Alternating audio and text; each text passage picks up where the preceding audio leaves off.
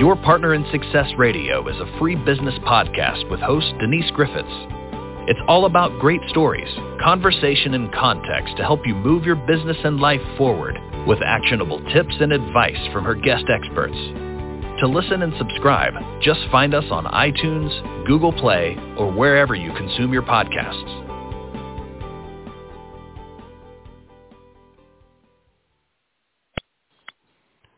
Welcome to your Partner in Success Radio. I'm your host, Denise Griffiths, and today I welcome to the show Jeraud Norman, who is going Jeraud Norman, who is going to share with us why visibility is the new credibility, turning strangers into customers using video on social media.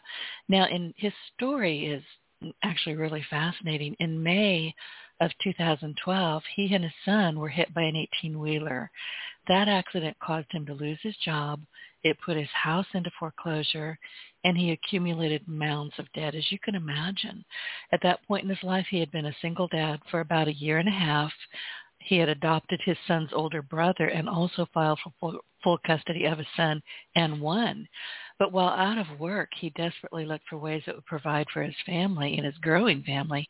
And throughout his journey, he was introduced to the world of marketing on more than a few occasions then realized that he needed to take it seriously, that and sales. And we're going to talk about why sales are important. A lot of people don't want to think they're in sales. Trust me, we're all in sales. From our resume to asking for the first date, we're in sales. So after going headfirst into sales, he realized that it was difficult to give things away for free. And it was not until attending a conference in Las Vegas that he met a woman, and she was selling the same exact product that he was, but she was using online marketing to do it. It did all of her selling for her. And she was making over $20,000 a month at that time, and she very kindly shared her marketing wisdom, which led Jeraud to start his own successful marketing company. Welcome to your Partner in Success Radio. It's good to have you here. Thank you very much, Denise. I appreciate the introduction. How are you doing today? I am lovely. Why complain, right? There's no sense. There's no point. Have you ever come across people? You'll ask them how they're doing, and you know, I'm in the South. We just, oh, I'm well, thank you for asking. And you, and that's the end of it. We really don't want to know that you have a headache. We just don't know. We don't want to know. So I always say I'm lovely.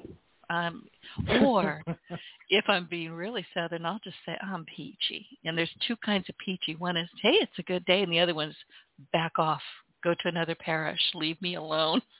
But today I'm peachy. I'm good. The good peachy. That's right. right. So, yes, awesome. absolutely. So, give if you don't mind, share a little bit more about your story because I mean, you're hit by an 18 wheeler, you've got adoptions going on, you've got all kinds of things. Then, you know, the debt, everybody knows if you've had any kind of medical incident, whatever it is, the debt can just about bankrupt you. How did you Yeah. decide that you that social media and marketing and sales, how did you decide to go from whatever it was that you were doing before that to what you're doing now? Because that's got to be a story. Yeah, yeah. Well, as far as like you said, the story, like what you told, um, in a nutshell, that's it. I mean, of course, there's a lot more to it, but you know, how did I get from doing what I was doing before? So before I was in shipbuilding, so aircraft carriers, submarines. Um, there's a place in Newport News, Virginia, called the uh, Newport News Shipbuilding, and they had an apprentice school, and I was, you know, able to get into that school, and they basically taught me the shipbuilding industry. I rose through the ranks, became a supervisor. Um, politics never did I, I never did too well with politics, so there was just things like to me, if I do a good job and I make sure my stuff's done right and I treat people with respect, to me I thought that was it. And you know, I, I learned that there's more to it than that. You have to make sure this person feels good and that person feels good. And they cared more about that than they did, you know, the work. Even though the work was more important, but in the moment they always cared more about the politics version of it. So that didn't work out too well for me. Um, and even before the accident, um, I, you know, I got demoted at one shipyard for news, and then I realized that when I kept trying to get my job back, you know, and I don't say this to be brash, but you know, compared to the other supervisors were there, I know the guys who I was learning from that were good and they were teaching me, but the majority of those guys that were there, I felt like when it came to supervisor and knowing my job, I felt like I was better than them because I know what kind of work I put in. So for them to still have their jobs and they couldn't do the type of things that I could do, they didn't have the same kind of qualifications and so it was difficult to see that more people kept getting promoted and then I kind of got blacklisted. So I decided to go to another place and work for the government. And, you know, not bashing the government, but that place was horrible. So we'll just leave that can, at that. Yep. Yep, I agree with you. Listen, I could never ever work in a bureaucratic situation. I'm I'm like you. It's like you, you don't know anything. Why are you telling me what to do? I seriously, you don't want yeah. me to play in your office. I don't play well with others, and I run with scissors, and it sounds like you do as well. I never heard the run with scissors. Well, I guess oh, that's oh, yeah. what they thought I was doing, right? So it, over yep. in the government yard, like I said, met good people, but it was worse than the situation I left. I did get promoted, um, but I realized I didn't want to get promoted any further than where I was because it would just cause me to change everything about me. Like integrity is what I I build my life on, and the integrity over there was out the window. And I just remember there was a bunch of different incidents that I won't go into. I just remember one day walking outside this huge building. I remember looking up at the sky and saying, I can't do this forever. And I already was trying to do side businesses, working a full-time job, but at that point it was difficult having both kids. And I don't know how long it was from the moment that I had that moment, but um, I got hit by that truck not too long after that. And, you know, my, my prayers were answered. Just wasn't in the way that I thought that they were at the moment and uh, but it led me on this journey. And how I got into marketing was the first thing I tried to do. I had surgery in December of 2012. I tried uh, real estate investing. You know, they get on the radio and you know, Rich Dad Poor Dad and all those fellas say, "Come to this mm-hmm. event." So I right. went there and I was like, "This is my plan. I'm going to do this, and maybe I won't have to go back to work because I can't go now." So I showed up to the first event on crutches, straight out of surgery, trying to figure this out. Um, didn't really have a bunch of money. A friend, a good friend of mine, shout out to my buddy Greg Scott. He we went half on this program to learn how to wholesale properties. And as I was going through the material, a lot of it was based in learning how to market, um, which was foreign to me at the time. Um, but I ended up learning a lot about it.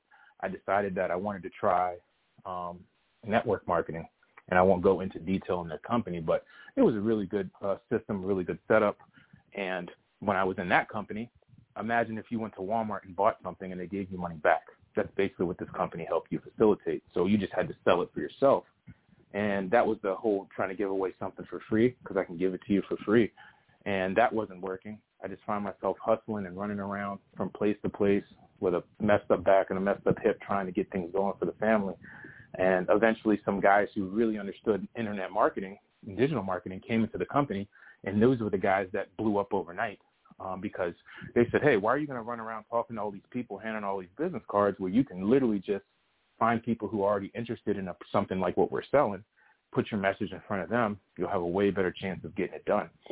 And the lady that you spoke of that I sat next to on the plane, she was at the conference that I went to in Las Vegas that these gentlemen put on, and they were already teaching us stuff and I was learning it. And then when I sat beside her and she didn't care to talk to me, not because she was a rude person, but she knew that her online marketing was doing all her heavy lifting. So to start random conversations on a plane, to, to make contacts, she wasn't into all that. And to me, I'm not really into that either. I'll talk to anyone, but I don't like starting random conversations with an agenda.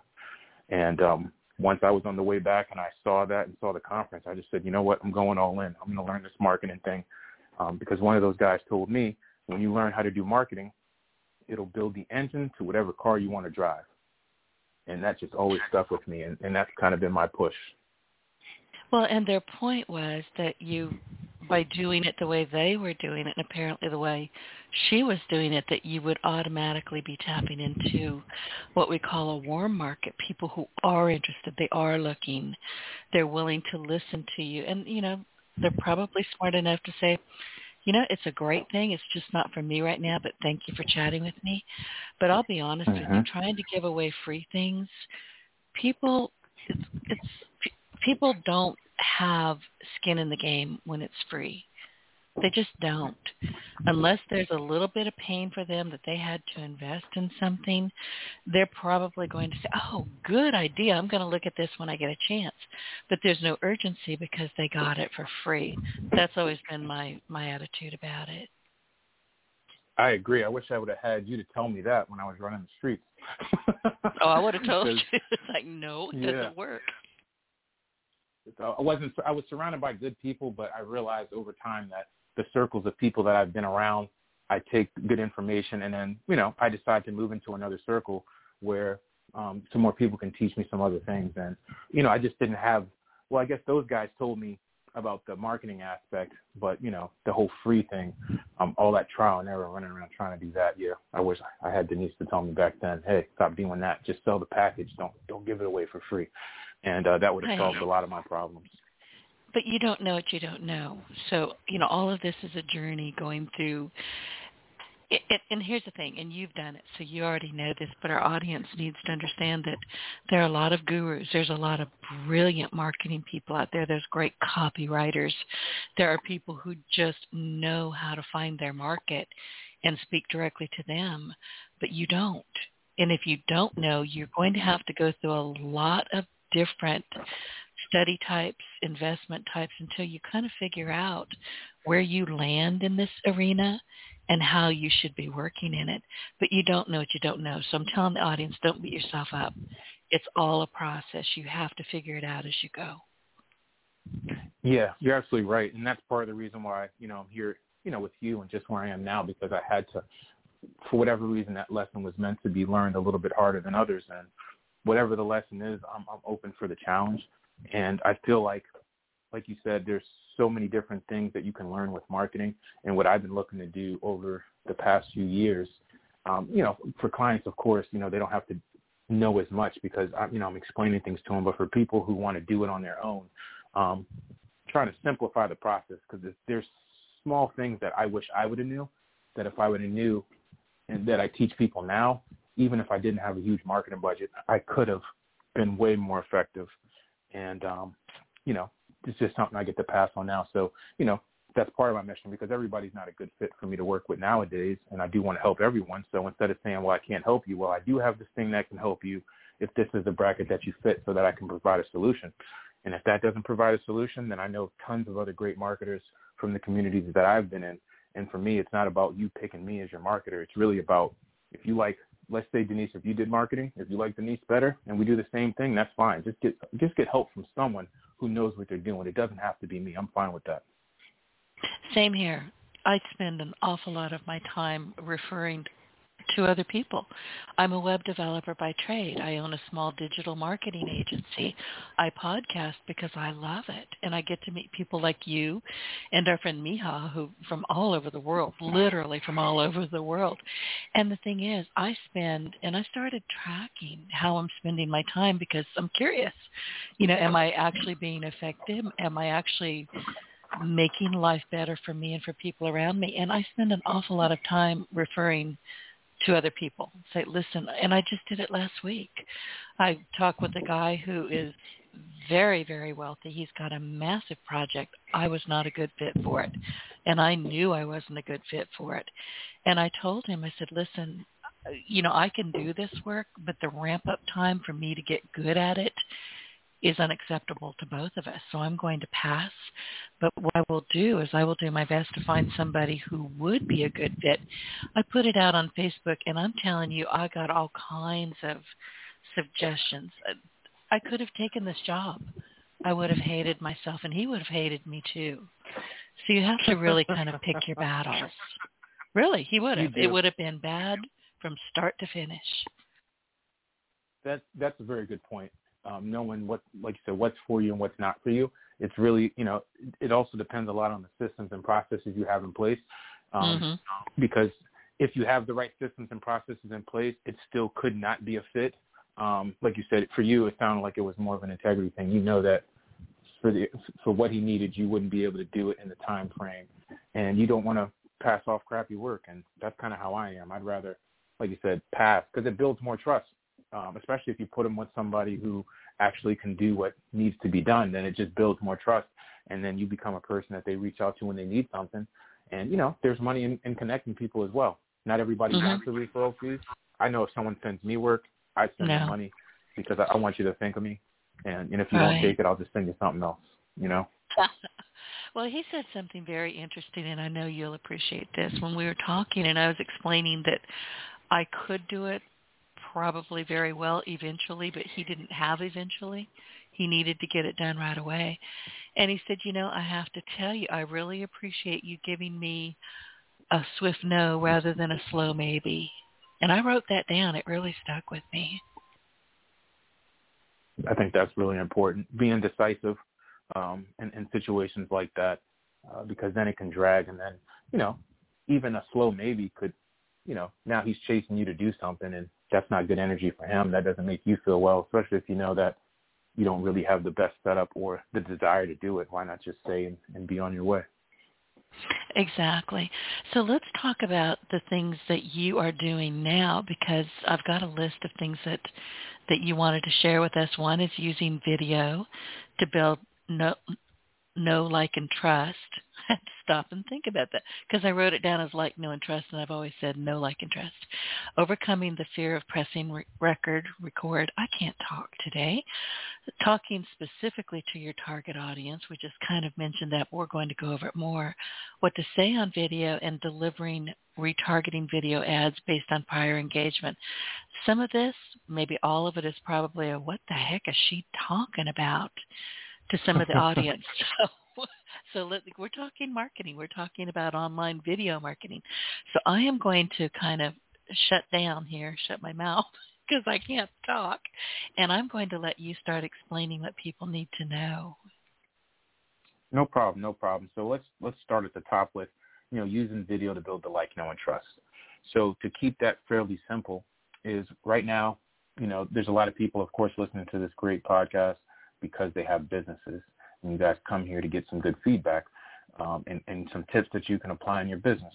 One of the biggest tips, and my one of my mentors, um, first of all, shout out to Miha because uh, Miha is who connected us. I love that guy. He's amazing. And if you guys haven't heard his episode, I am going to plug him right now. He has an episode with Denise. Check that out. But um, one thing that my other, one of my other mentors, yeah, Miha's the man. Love that guy. You know, video. Um, video is not an option anymore. Video, I mean, technically everything's an option, right? People say failure is not an option, but it's it's the most readily available option. Um, but video shouldn't be an option in your business anymore because when you get in front of people, people do business with people, right? People do business with who they like. So when they first see you, they have to, you know, in milliseconds, a lot of times they kind of decide, do I like this person or not? Um, once they start listening to what you say, that can start the no the no process, right? Maybe it's one video, maybe it's two. Um, the trust process is when they're ready to spend money with you. So when people spend money with you, they're going through this process. I mean, there's probably other ways of kind of, you know, laying this this journey out, but this is the basics, like no one trust, and people aren't going to typically buy from people they don't trust. Now, if it's a stick of gum, um, you know, you're not too much worried about going in a gas station. You don't trust the cashier, you'll buy it anyway, right? But I'm just saying, as far as you selling your products and services, the fastest way to go through that process isn't a picture, because like Denise, you did a a, a mock-up of me that I shared on my social media, which is great. I love it, um, you know, and it looks good. But if that was the first time someone was meeting me and seeing me, it doesn't give the same response as if I were talking directly to them because then, you know, they're looking in my eyes. They're deciding whether they like me based on my words, what I'm saying and then we can build that trust process up. So this way to accelerate that process because I feel like there's no way to skip it, especially if you're trying to advertise online. Um, so a lot of people aren't doing anything with video, and I think which leads into the second point was overcoming the fear of pressing um, pressing the record button because a lot of times people are like, all right, well, I know I need to do video. Let's say that you're there or you're not there, right? Now you're there with me because that's what we're talking about. Pressing that button and recording can be very scary. Um, I don't know how to break down that fear all the way because I had the same fear, but the situation I was in, which Denise and I talked about earlier without going through all the way through it, if video was what I needed to do in order to make my life easier, then I was going to do it. So uh, I didn't like the way I looked, didn't like the way I sounded, didn't like the way my camera, you know, it wasn't super clear. Um, sometimes my sound was off, which sound is the most important thing because if there's a lot of background audio, people aren't going to listen to that.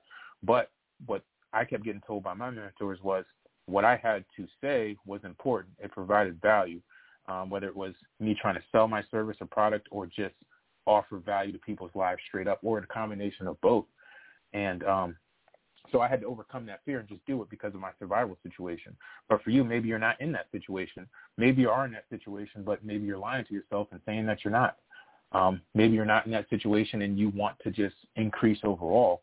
You gotta you gotta press record, whether it's you for your business because you're the face of it, or you have people in your business that will record the videos.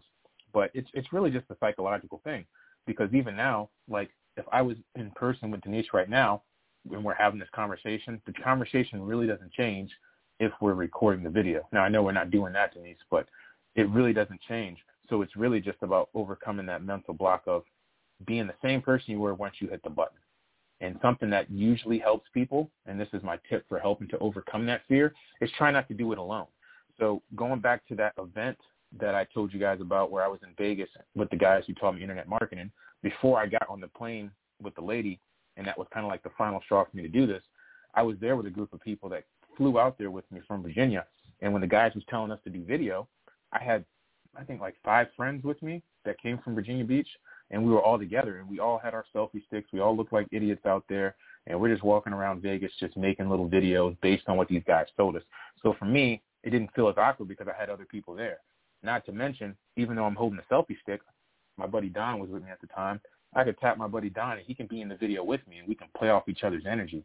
It's just when you have that phone or that camera just sitting there looking at you and you got to press the button and you feel like you're just talking into the phone, that's where the issues come in, you know. Um, so pairing up with someone else that can help you shoot the video is great. Maybe recording yourself having a conversation and just forgetting that the camera is there. Uh, but those are some of the tips that I usually start people out with when it comes to overcoming the fear of even pressing the button to get things started.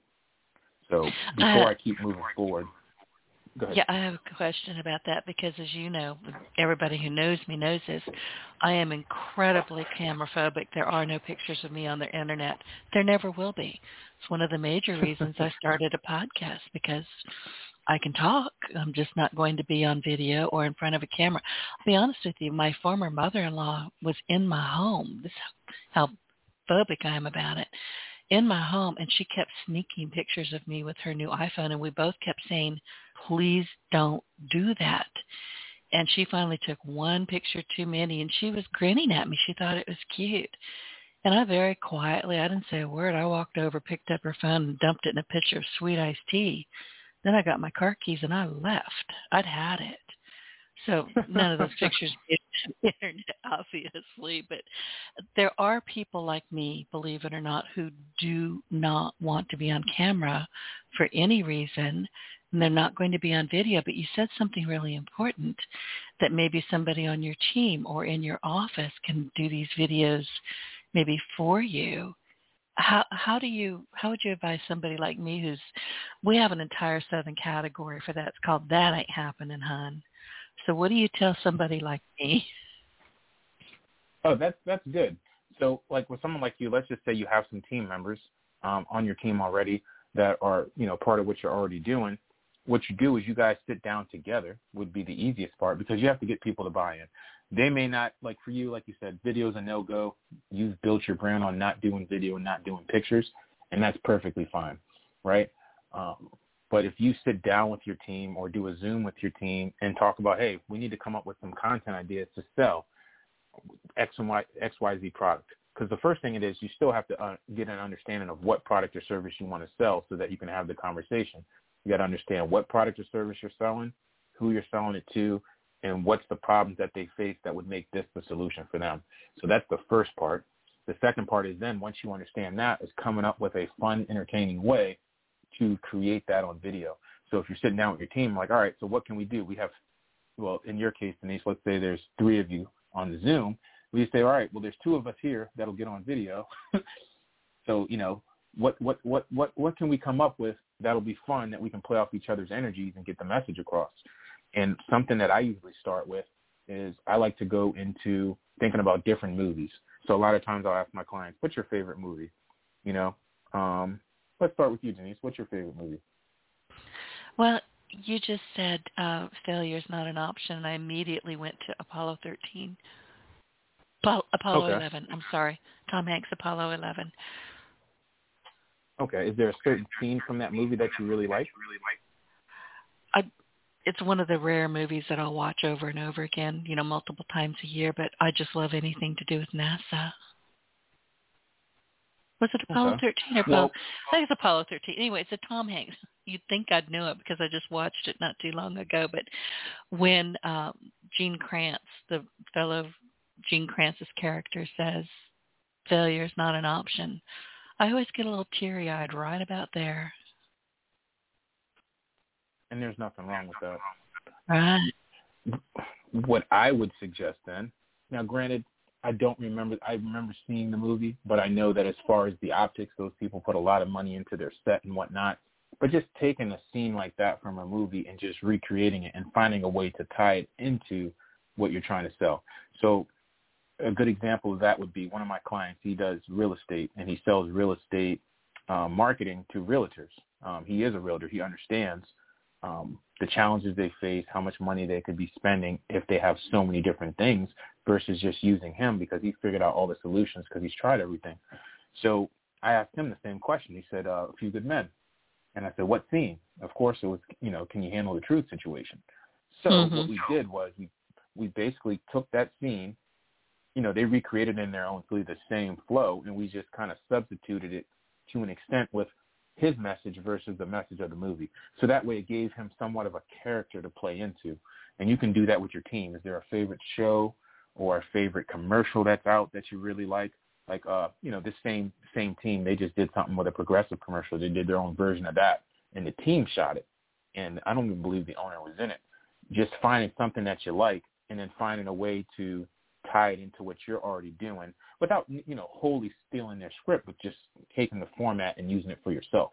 So if you had two team members and let's say the Apollo 13 worked out, or maybe they have an idea because you're not going to be in the video, so you probably want to encourage them more just for them to come up with an idea of you know what's something that you like that you've seen before that you wouldn't mind recreating, and then you see how you can marry in what your product or service is and who you're selling it to into that vision, then have them shoot it you don't need a whole bunch of different props. Um, of course, you want to have something there that kind of gets them in the, the mindset of what's going on, but you don't have to recreate the Apollo 13 set. Um, that'll be too time consuming, too costly. And by the time you do it, if it ever gets done, you know, probably be a year or two, right? Yeah.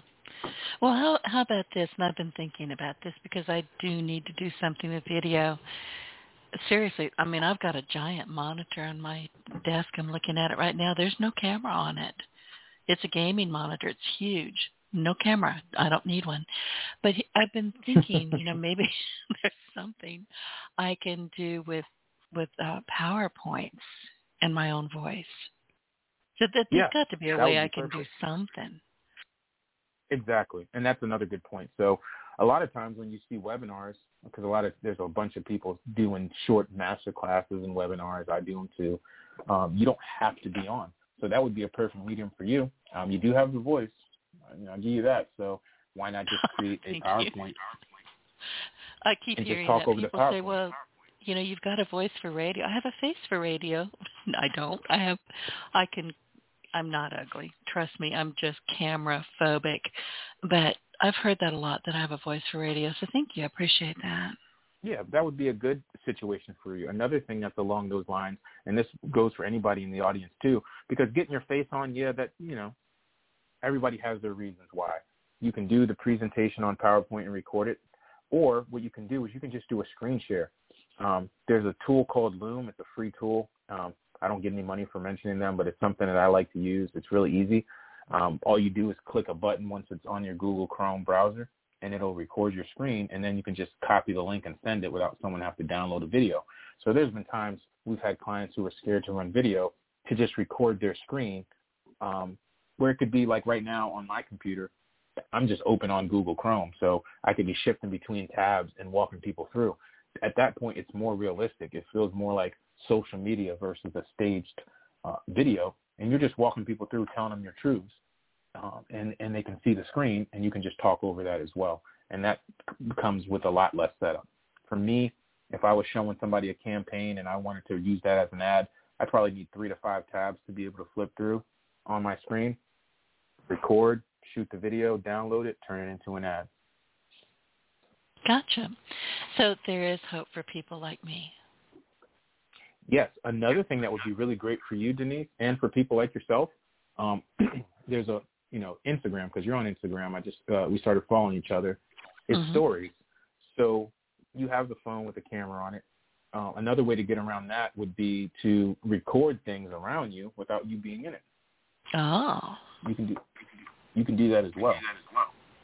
Hmm. That I can do. I mean, Yeah.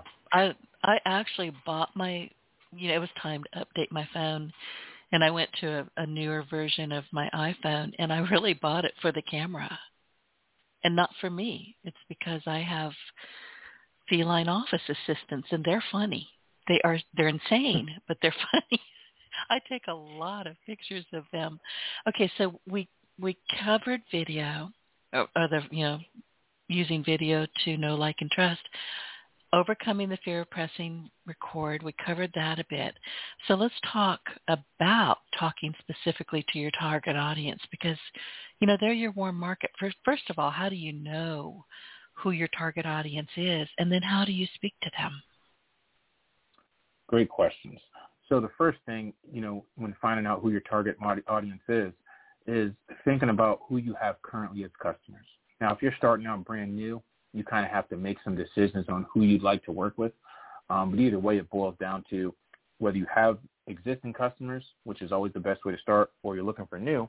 What age group do you think is going to be most responsive to the product or service? Um, because at the end of the day, you can't start anything until you know what you're selling. Now, let's take uh, pressure washing, for, for instance. Or no, let's just go with real estate again because everybody understands that easily. Yeah. If, uh, you know, a lot of realtors, you'll see them say, uh, I want sellers or buyers. And uh, if you think about that, a seller has totally different pain points and problems that they face than a buyer does. So I've been on both sides, of course. So as a buyer, the, especially the first time you're looking to buy, you're trying to even understand, can I even afford a house? It seems like a daunting task. What's the process like to go through to even qualify? Once I qualify, what happens next? When can I start looking for a house? What happens if I don't get approved? You know, all these different things. Versus if you're talking to a seller, you know, they're looking to see if they can get the most money for their house. So one person's, you know, more than likely, you know, the buyer's typically not in a house. And sometimes they are, but the seller's in a house trying to get out of a house. So how do you talk to both of them at the same time? You have to make a decision. Right?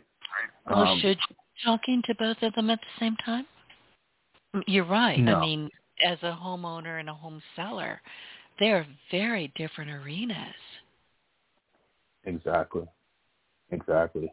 And people take that same approach with their business. You can have, because each product or service, if you think about it, is created to solve a problem.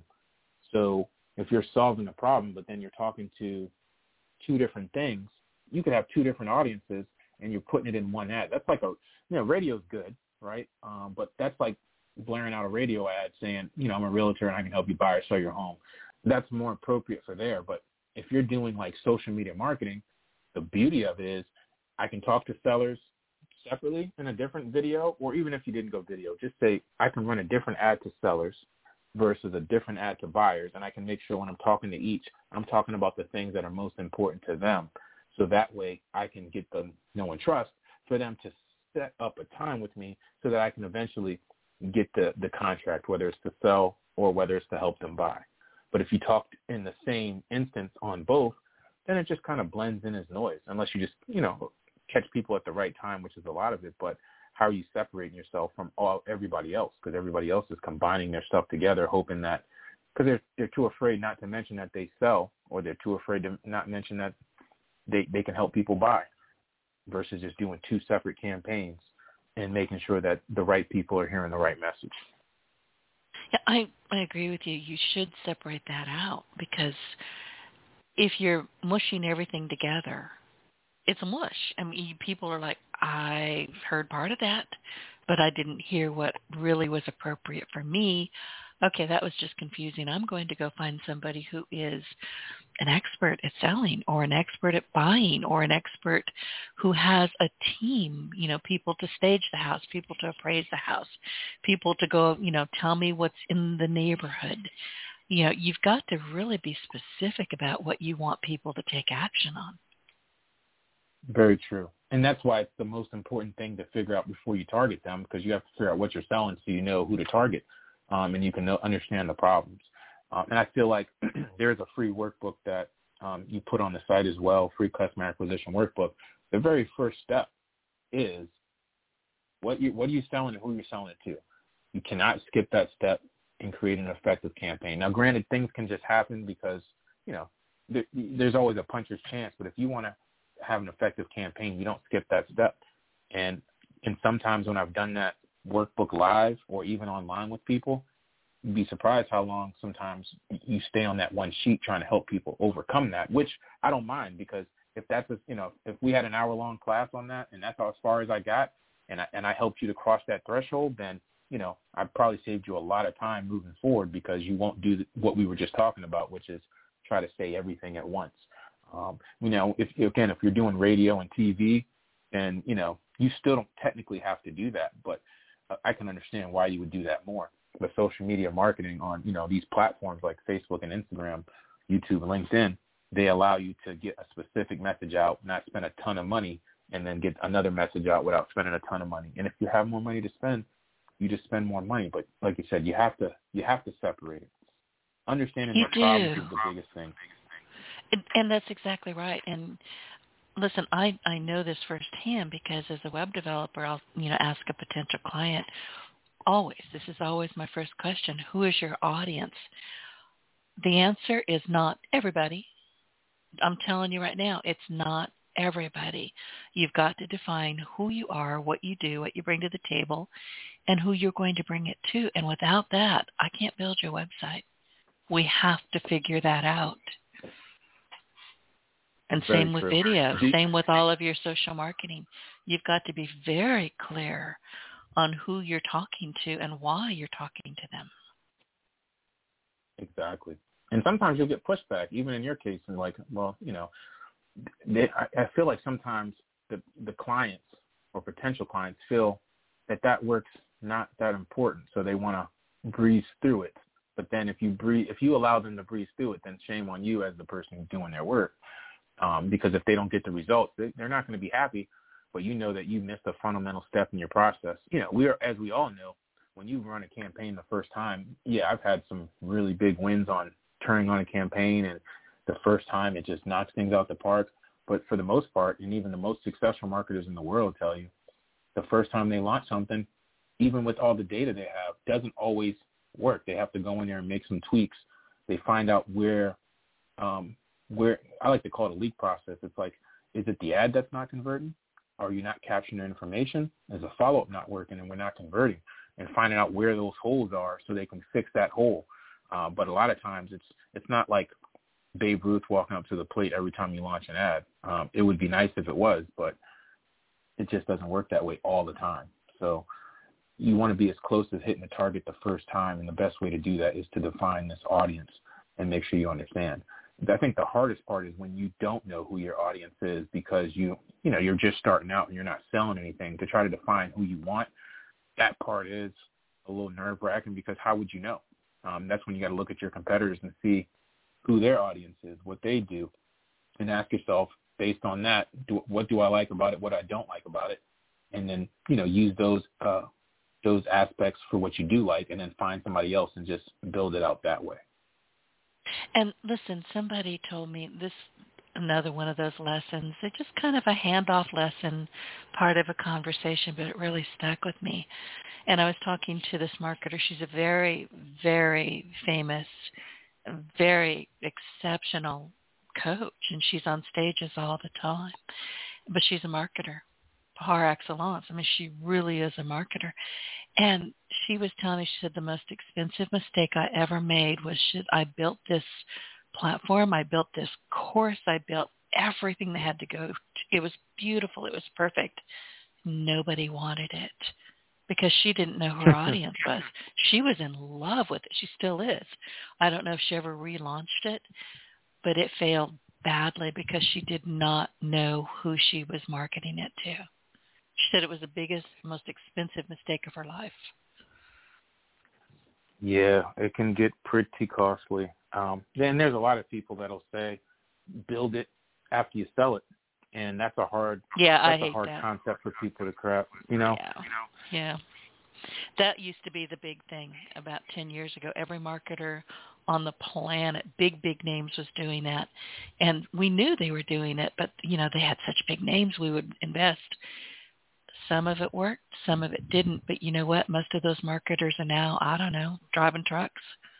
They're not doing what Ooh. they were doing. Yeah, a lot of them are just gone because they, you know, they lost faith. Their audience lost faith. I, I'm going to say right now, don't do that. It's not a good idea. Yeah, there's when it comes to marketing, and this is where uh, the thought of going into marketing, where I had to really sit long and hard and think about it, because once I started thinking about actually doing it, I realized how many people are uh, out there, I guess, giving bad names to most marketers. Every marketer mm-hmm. isn't going to get you results. Every marketer is not truthful, just like in any other business. I guess the only difference is, is there's a lot on the line. Now, granted, if you give me five hundred dollars and I can't make something happen with it, I still have the same feeling as if you give me ten thousand dollars and I can't make anything happen with it. That's just who I am. But everybody's not. Everybody's not rolling like that. So for me, the reason why I chose the path of marketing that I did choose was because, again, integrity is everything to me. And even if I can't win for you, let's say that you paid me whatever, you know, the pricing was, Denise, to do something for you.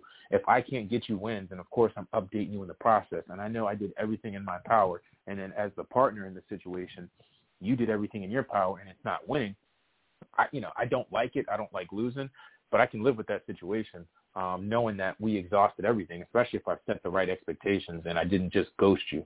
Now, does that happen? You know, um, I would say there was one campaign years ago, with a pest control campaign. That thing racked my brain. Um, and I couldn't get the guy results, but we were talking like consistently. It was like, you know, after three months or it was two months, we were just like, you know what? I don't think I can get you the results I need to get you. Um, I got one more test I want to try. And if that doesn't work, you know, I can still run ads for you to keep your branding out there, but as far as conversions, I just I just can't figure this out. And he was like, all right, well, I respect that. And I know that you've been trying everything. And that still sucks because that's a loss to this day. And of course, there's other times where, you know, you run a campaign or an ad and it doesn't take off right away. You just have to make adjustments. But there's just a lot of people who just, you know, they get the money. They don't care. They turn it on. It works. It doesn't. It doesn't. And then they're just like, oh, that's just marketing. And um, I just, I don't know. I, I can't sleep at night like that. That's why I'm really selective about the clients that I do bring on, because even if I have project managers in place, like which I do, if you know, if we can't help you win, then I don't want to take your money. If we can help you win, then yeah, it's a partnership. But if I know from a fact, and I teach my team that to, to, to be able to point out whether we can help someone win based on their situation, based on their mindset, based on the expectations that we're going to put forward, are you going to be able to do these things that we need you to do? Because if you don't do them, there's a good chance I can't help you win. But if you do them, I know I could help you win. So we're really kind of really picking on who we who we bring on because you know there's going to be failure. Like I said, it's it's always an option, but our goal is to even like I said with uh, the targeting, hit the target the first time and make sure that anybody who comes through my doors um, and allows me to work with them is winning. They didn't win before they left. I gave them enough data to show them what they needed to do in order to get to the next level. And I find that admirable. I work the same way. I mean, if I can't really be of assistance to you and help you, I'm not going to take the job. I actually turn away more potential clients than I accept because I'm not I just can't take the money and hope for the best. I mean, that's just SEO. SEO is a big gripe for me. There are some people who are really, really good at it. But most people go, oh, you know, we've got Google ads going on. We're good. No, you're not. There's a lot to it, and you better learn your craft before you start sucking people in. But that's, like I said, that's a, a big gripe. So let's, we've got about 15 minutes. What do you okay. say on video? I mean, I think that's, you know, everybody has a book in them, right? I'm going to deviate a little bit here, but everybody said, thinks they have a book in them. I know I do. You know what I've got so far? An epic what? blank page. I got nothing. And I suspect it's in my head. I just can't get it through the keyboard. I will one day. I really will. But I have to make up my mind that I'm going to do so. But I suspect that you could translate that into what do I see on video? You know, you're walking through the house, you're doing dishes, you're talking to the dog, you're in the grocery store. You've got it. It's perfect. It's in your head. You get home, you hit that record button, you're like, Ugh. I can see it happening, right? Mhm. Yeah, that that's that's common. I think for you know with with the what to say on video part, it's of course you have to communicate a message. The big part. Hold on one second. I don't want to do this in the phone. Excuse me. All right. The biggest part is understanding the format in which to get people through your video. All right. So even before you record, the first thing is, you know, I like to call them three points. You got to understand, you know, the prop and the environment, and of course the music. So again, if I'm a realtor, which I'm just using that as an example because it's the easiest one, if I'm in front of a house or for or for sale sign or that's just a prop, something that lets people know that I'm associated with houses, and that can work for any business that anybody's in. So that's the first thought that goes into what to say to record. Where am I going to be? I mean, what's going to be there? And of course, in that example I gave you, if I'm in front of a house and I'm in front of a for sale sign, then now I have the prop and the environment covered. And as far as the music, some people put music in their ads, some people don't. The biggest thing is just do you decide to put music just to make sure that you grab copyright free music. Um, and inside the playbook, there's a list of places where you can buy it. Um, there's some that you can download on YouTube that's copyright free. But when you put music in a video, like if you watch a video on YouTube with that has music without the music, it's a totally different experience than when you turn the music on. So those are the three things I try to figure out firsthand. And if you decide not to go with music, cool, but you definitely got to get the prop and environment done. The next part is the format on what to say because you, whoever's shooting this video, you're the expert, right? So you don't need anybody to tell you exactly what to say. We just need to make sure that you're saying it in the right way to get people through.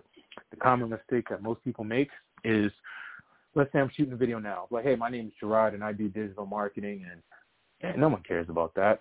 That's like three seconds right there. And what did I did? I, did I say anything to to get these people nope. to want to listen to me? You nope, know, they're probably and already gone. Exactly. So that's the most common problem is getting on and talking about who you are. No one cares about who you are until you offer to solve the problem. So the first thing um, when it comes to what to say to record is, you know, what's your attention grabbing one liner? And what I like to kind of equate that to is what's the problem that you're going to solve? What's the thing that if they hear, you'll have their attention past that three second mark? Right? So you start with the problem first. Um, and again, if you're selling the property, like you said, you can talk to that problem versus the buyer's problem versus saying I help buy and sell. Like it doesn't work. So attention grabbing one liner um, part is to make a promise. So the promise is not necessarily a guarantee. You've got to be very careful with that but you have to get them to understand that you can help them to solve their problem, right? So we mention the problem, then you talk about the problem for a second, maybe exaggerate the pain of what they're going through. Then after you do that, you make them an offer to, you know, that's the call to action, whether it's you want them to sign up to your master class or whether you want them to just give your information so you can help them in this realtor's case so I can help you sell your property or I can help you buy your property. That's pretty much it. The goal is to keep these videos 60 seconds or less. And if you can do, and you can easily do that in that time. Yeah. You know, I I'm just had a flashback. I don't watch TV. I cut off cable 10 or 11 years ago and I'm really not I never have been a TV person or even movies. I mean, I'm, my favorite movie, I can't remember the name of it, when I'm watching it, I know the dialogue. I've heard it that many times. But years ago, and I live in Southwest Louisiana, you know, this it's Cajun country, Cajun, so it's a different accent. And when, when I first came here, I would ask my husband, "What language is that?" And he would say, "That's English." Said, "Oh no, it's not. It's very thick, very thick accent." But there was this one commercial, and I'm sure this man has long since passed. But there was a tire company and he was big and loud and brash and he always wore a red jacket. And he got to the point immediately. He'd say and he's he's fling his arms out. He's in front of his rack of tires. And he would say tires ain't pretty but you got to have them well that Ooh. stuck in my head forever forever I mean, he nailed it, and nobody taught him that. He just knew what to do. And that's that's a great attention grabbing one liner. I mean, you like you said, that was years ago, and you still remember it. You know, mm-hmm. um, and his his response versus another guy who's doing it another way. I think it's going to be markedly better unless the other guy just has the branding where he can kind of do whatever he wants and he can spend that kind of money. But yeah, it's simple. And I know that a lot of people overthink that part. Well, you know, especially when you're doing something new. Is this right? Is this right? Is this right? Just do what feels natural to you. That's why you do the work in the beginning to understand. And I keep going back to this, what you're selling and who you're selling it to. You know, if I'm selling something to a seller, they don't need all these extravagant words. There's certain words and terminology that, you know, are going to be too high level for them. So you don't want to go there. Just want to speak at their level, not necessarily saying that they're under you, but their understanding of the process is different. So you don't want to complicate it. You always want to have clarity and keep it simple. And sometimes trying to keep things simple when you're trying to do something for the first time, it feels like you're not doing enough, but you just do it. Like you said, something simple like that, and you put it out there and you see what the response is. If the response doesn't work, you spend, you know, I would say you could spend a hundred dollars or less. Let's say fifty to a hundred dollars to kind of get an idea. Well, I put this out there. Did I get any leads? If I got some leads, all right, how much did it cost me for each one of these leads? All right, did I get a sale? You know, in the case of a realtor, of course, the cycle for sales is a lot longer. But let's say that it was immediate. Did I get a sale? All right. So I spent $100. I got 10 leads. That's $10 cost the lead. Out of those 10 leads, one of them turned into a sale. That sale ended up bringing me, let's just say $2,000. So, you know, I spent $100 to make $2,000. And guess what? I still have nine other leads I can follow up with unless they told me they told me to leave them the F alone. At that point, I probably won't follow up with them. But what if I can do that nine more times? Which you're never going to be at 100%, but that's the whole process. So you don't have to spend a bunch of money testing this stuff out. You spend a little bit, just decide what that number is for you, and then you compare it to the next one. So this video didn't work good. I'm gonna shoot another one, and uh, I'm gonna come in with a different line similar to this guy in the red shirt, and see if that works for me. Oh, well, this one's getting me leads at five dollars a lead, and I'm getting more sales. So maybe I should make more videos like that. Um, and that's I, I just try to keep it simple like that. Now there is a lot more advanced strategies, not necessarily saying with the video. I don't feel like you need to go there, but when it comes to actually putting it out there, trying to keep it as simple as possible, um, especially if you're doing it by yourself, because there's three ways to me. You either do it yourself, which depending on where you're at in your business and your budget, um, I feel like the best person to talk to your audience is going to be you, right? And if you don't have the budget, then you should probably take the time to learn at least a little bit.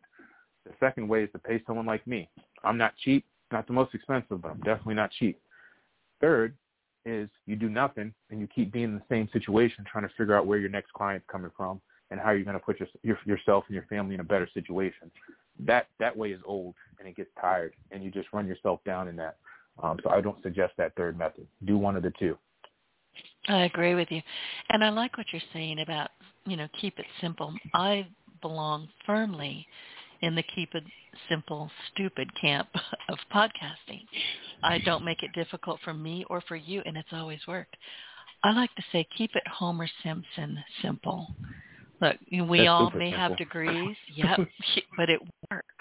And you know why it works? This is just my opinion. But my opinion is because people don't have time to sort through verbiage. They don't have time to think, what did he just say? You've got to get them, like, tires ain't pretty, but you got to have them. That's about as Homer That's a good Simpson line. to put, you know, as simple as it comes. But it works. People need to, you need to get their attention. You need to keep it simple. Keep it in short bursts of words and don't overcomplicate things.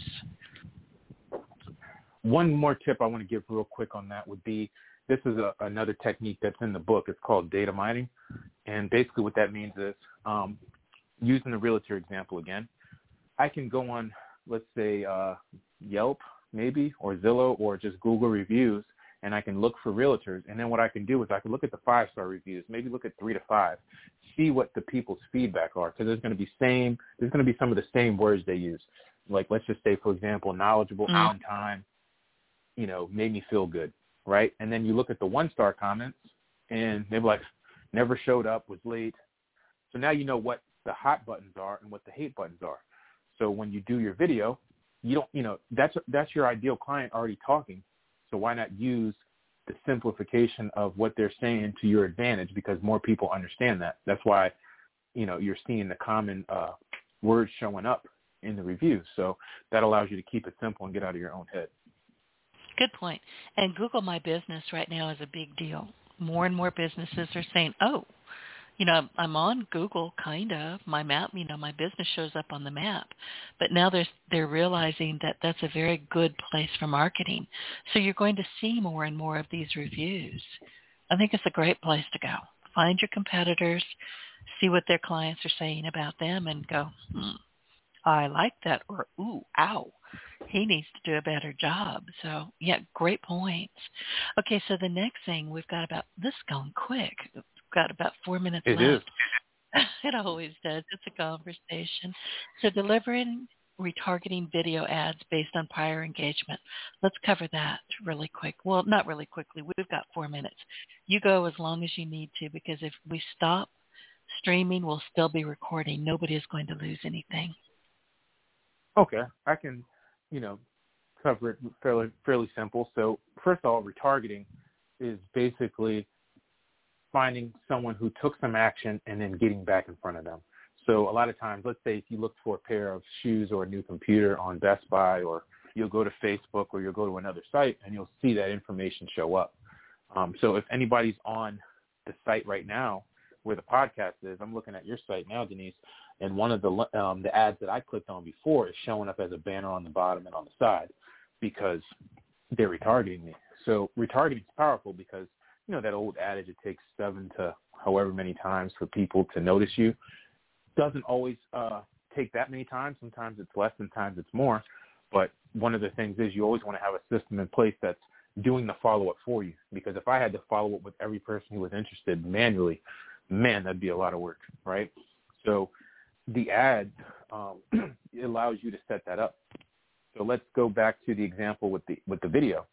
If someone watched the whole video, let's say the video was a minute long, there's a good chance that they were either one entertained, two you talked to their problem, or you know all of the above, or they were bored, or they just left their phone on and and forgot to scroll.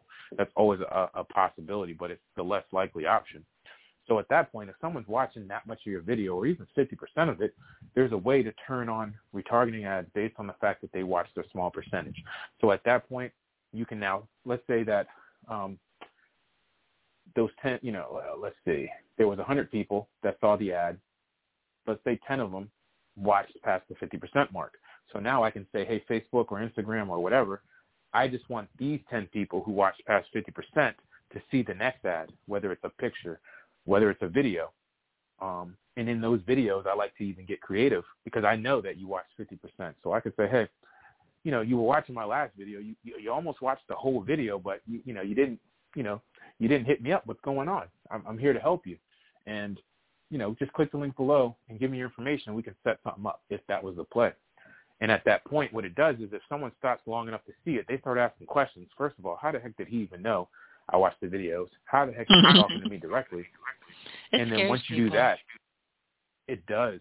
But when people start asking questions, they always have to answer them, and even then, it gives you more space in their head, right? And if you're really out there to serve the people, then it's better you be in their head to help them solve the problem than somebody else. Um, you can do that, these kind of retargeting ads based off of people just going to your website.